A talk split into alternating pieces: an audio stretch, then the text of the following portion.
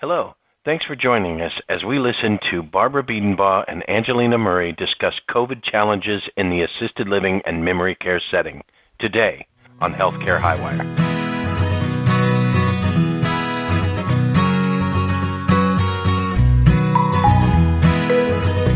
Hi, I'm Blake Gilman, the Vice President, Director of Post Acute Care Services at LCS. You're listening to the Healthcare Highwire Thank you for listening to this episode. We hope you enjoy it. Good afternoon, everyone, and welcome to Healthcare Highwire. My name is Barbara Biedenbaugh, and I'm the Director of Healthcare Services for our rental division at Life Care Services. So I provide clinical oversight to our independent living, assisted living, and memory care communities. Joining me today is Angelina Murray, our Director of Health Service at our beautiful community, Bayshore Hilton Head in Hilton Head, South Carolina. Angelina has over 20 years of experience as a nurse, and we are just grateful that she's joined our community in Hilton Head and is our nurse leader there for us. So, how are you today, Angelina? I'm feeling great. Thank you so much for having me. Well, I want to welcome you and again thank you for taking time out of your tremendously busy day to have a chat with us about this COVID 19 pandemic. Your thoughts on how you and your team have overcome the many uh, unusual challenges presented, some ways that were, have been very unique to our assisted living and memory care world. So, as you know, Angelina, and I'm sure many of our listeners know this as well, but 2020 was actually designated as Year of the Nurse. This was prior to our pandemic. And I don't know about you, Angelina, but I went into this year thinking Year of the Nurse was going to be way different than how it has presented. What about you? The Year of the Nurse. Well, I see that as our nursing community and nursing staff we're diving into a pandemic and to put everything in perspective as dealing with COVID, the CDC guidelines, making sure that everyone is prepared, talking to families, friends, and they're looking to nursing, healthcare professionals for information and education. So now I would say it's the year of the nurse.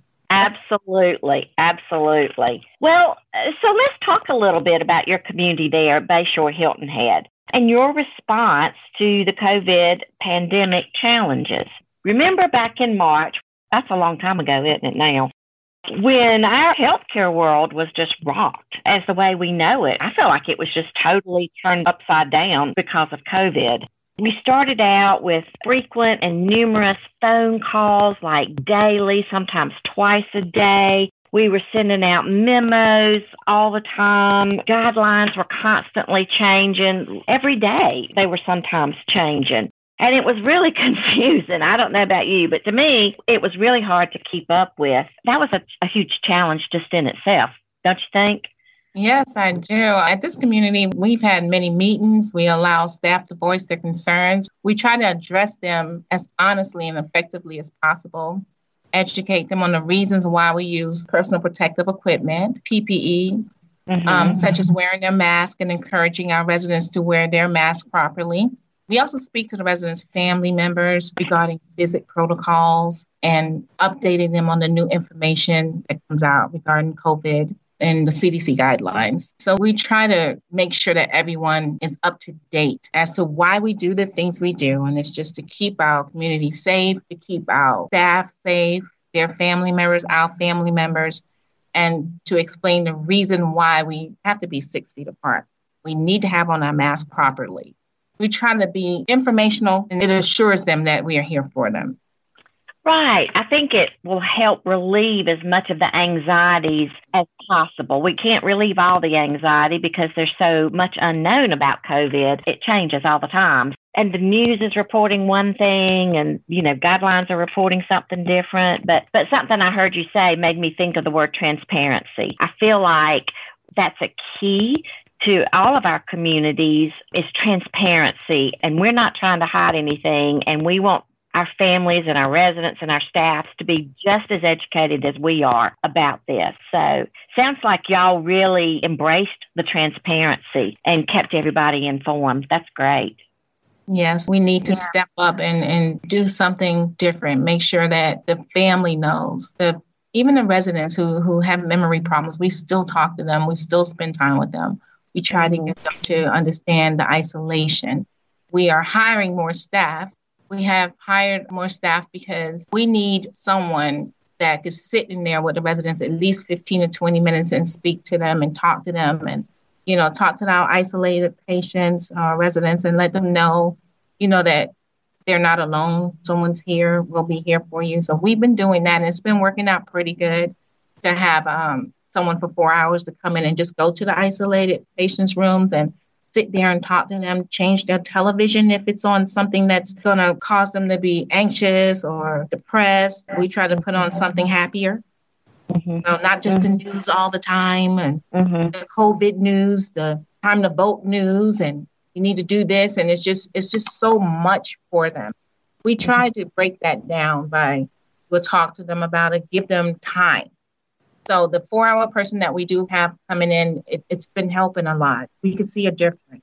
That's Even- excellent. That's excellent, Angelina. And I know, especially at the start, we were also inundated with the news that I was exhausted just listening to it and trying to decipher it. And I can imagine how our residents felt with this own 24 7. That's a great idea. You having somebody come in part time and them going and, and doing visiting with your residents. That's excellent. Excellent. And, you know, so that kind of brings me to the next um, question about quarantine and isolation and how that affects our residents or how it has presented some unique challenges to us in the assisted living and memory care world because it's unique from even a hospital setting or a skilled nursing facility, or we call it a SNF, that um, assisted livings and memory cares, we've addressed that historically in a different way. Let's talk about that a little bit. Yes, we have assisted living and we have independent living. We don't really have a memory care here. Mm-hmm. So it's assisted mm-hmm. and independent. And with the assisted living, it gets a little difficult when we're dealing with infectious diseases because we don't really deal with that. We usually send them out. But now with this COVID pandemic, we are revamping things. We have agencies that come in and take care of them, like, say, if they have wounds or stuff that need to be taken care of. We don't do that. We have a facility that comes in and they come in and they take care of their wounds. And it's a little difficult because then we have to do virtual visits with the physicians and we have to be in the room with them because they don't know how to do it and they need to be monitored and we need to find out if we have new orders or if there's something else we need to do. So the virtual visit is very helpful. We also decide if a virtual visit is warranted versus an in office visit. So we have to make that decision. Mm-hmm. Mm-hmm. The, the residents are pretty okay with it. However, once they get into it, they are they're more amazed by it than anything. Mm-hmm. You know. And you're talking about telehealth now, about telehealth, using the telehealth. Mm-hmm. Mm-hmm. mm-hmm.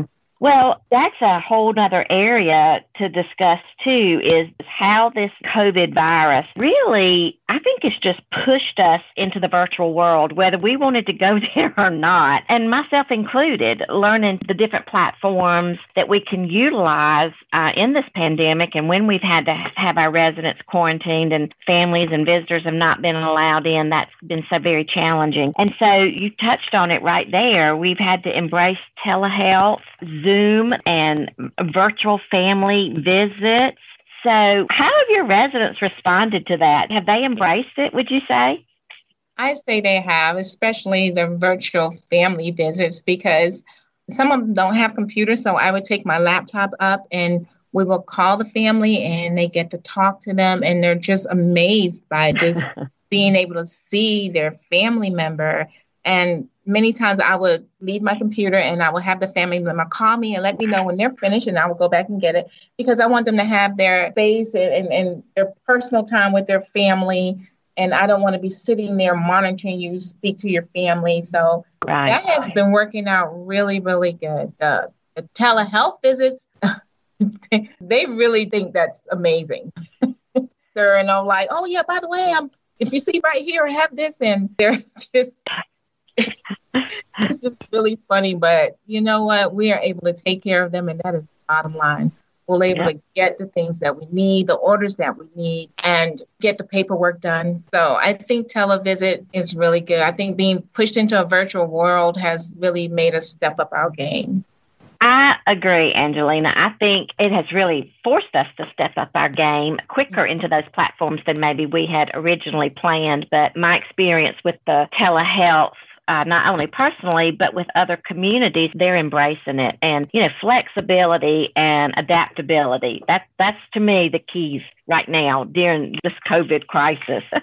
I agree. you yeah so you mentioned earlier about staffing. Let's let's go back to that just for a second and I've heard over and over again, not only in our world of long term care, but all across the, the healthcare segments, that staffing has been an issue. It's been a problem. And for assisted living and memory cares, I know that some states actually mandate how many nurses or nursing assistants you need for every resident. But then there's a lot of states that don't give you a specific staffing number. So, would you say staffing has been an issue there at Bayshore Hilton Head? And if so, how have you maintained? How are you surviving? Yeah, staffing has been an issue for a little bit, but we're on track now. With South Carolina, they do mandate how many residents to a QLS. They do mandate that. However, if we have a certain amount of residents that are on medication pass or needs to be touched when they go in the room, like assisted or you know standby assist if we have over a certain amount we add on another quality life specialist. We add on another. May not be for a whole eight hours. It may be for four or maybe a six hour. Like right now we have three 12 hour qls's and we also have an eight to two. So that eight to two gets all the stuff that's in between. And they also assist with going to the residence room who are isolated so they can spend a little time with them and talk with them.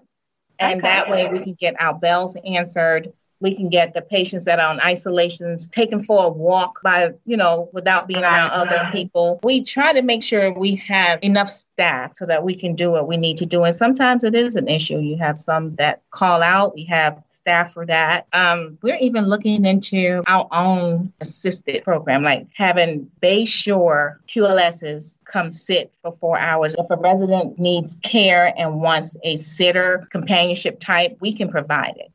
That's so. We're, yeah, we're looking into that. We haven't gotten all the kinks worked out, but we are looking into that so we can provide that service because they rather get that service from us than go to an outside source because we know you. We mm-hmm. know the residents. So they were looking forward to having Bayshore staff with a four hour of companion if need be. So we have a lot of little things in the working here.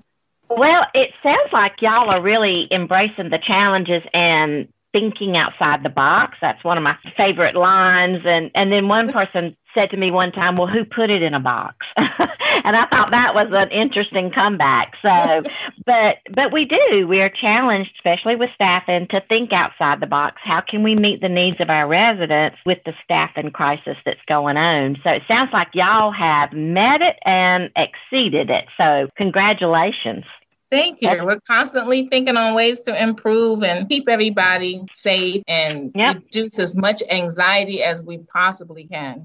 Well, let me just ask this. One last question really is in your opinion, okay, what has been the key to maintaining these additional challenges related to infection control? So we touched on the fact that in assisted living, we typically do not keep a resident in our community that has an infectious disease. Typically, our protocol is that we would discharge that resident to a higher level of care, meaning the hospital or maybe a rehab facility or skilled nursing facility. And so with COVID, we've not done that. We have had our residents maintained in the community and place them on isolation and quarantine. That's very different for us. So, how have y'all addressed with your staff maintaining these really strict infection control guidelines that we were not accustomed to for this length of time? We're into this pandemic seven months. I know. Actually, with the quarantine, we have a quarantine list. We know when that person's gone on quarantine. We know when that person comes off quarantine. And actually, when they do come off quarantine, we do their vitals. We make sure the temperatures are within normal. We let them know that they're off of quarantine and we let everyone else know so that they can come out and they can go to functions as long as they have their mask on and remain six feet apart. That's how we know who's on quarantine. If they go to a hospital or, come back, we try to explain it to them that you will be on quarantine for this long and we know when you come off, so we will let you know. But we will have QLSs come in there, check on you. They will come check on you. They will definitely still be getting your meals. You can go for a walk outside with the one QLS. We try not to make them think that quarantine is okay, no one will ever be in here to see me now. Right. So we maintain it with our list, and that is something that we're very diligent about. When you go to the physician, we know who went, we know who's coming back, we know how long you've been.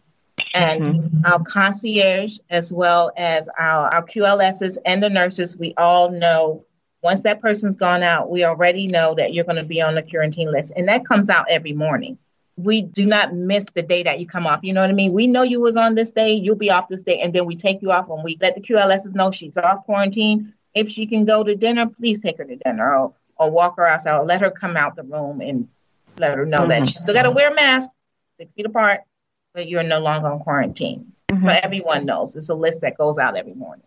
That's excellent. That's excellent. A way to keep everybody in the building up to date so they know who is on the quarantine and not. Excellent. Well, Angelina, I want to thank you again for joining me on this podcast and discussing some of the unique challenges that COVID 19 has presented to us in our assisted living and our memory care communities, and how all of you there at Bayshore Hilton Head have very successfully overcome these. You've maintained the standards, you're thinking outside the box to meet the needs of our residents with our high standards. So, thank you very much for joining me today. You're very welcome. However, I'd like to mention one thing that I think we spoke about before. It's called compassionate fatigue. Oh, yes. So I've been thinking about that. And in my opinion, compassionate fatigue, I would describe it as healthcare professionals being so focused on protecting our residents and our coworkers and families and sometimes neglect ourselves because we're focused on protecting them, making sure that everything is going well, making sure you have your mask on, making sure you're six feet apart, making sure if we see you walking in the halls, we pull your mask up, put it on the right way. We're very focused on that. And sometimes just being very, very focused on making sure everyone's okay. As healthcare professionals, we kind of neglect ourselves, which in turn can lead to burnout. So we need to really start to pay attention and know that in order for us to help our residents, we have to keep ourselves healthy as well. Absolutely. And I feel like it's not just nurses. Our profession, we tend to take care of everybody but ourselves. That's just innate in us. That's an excellent comment. We do need to take care of ourselves so that we can take care of our residents and our families. So I'm so glad that you mentioned that, Angelina. Thank yes. you. Thank you. You're welcome. We, we could talk about this all day, couldn't we? Oh, we can. well, I won't take any more of your time. You've been delightful to talk to. Thank you so much for, for your time and your knowledge and your leadership that you're providing there at Bayshore Hilton Head. Thank you. Thank you for having me. This was wonderful. And thank you to our listeners for joining Healthcare Highwire. Have a great day. Legal disclaimer Life Care Services LLC is not engaged in rendering legal advice. Therefore, any information provided in this podcast, although intended to be correct, is also not intended to replace or supersede the advice of your legal counsel. Also, thank you to Ben Sounds for the music provided in this podcast.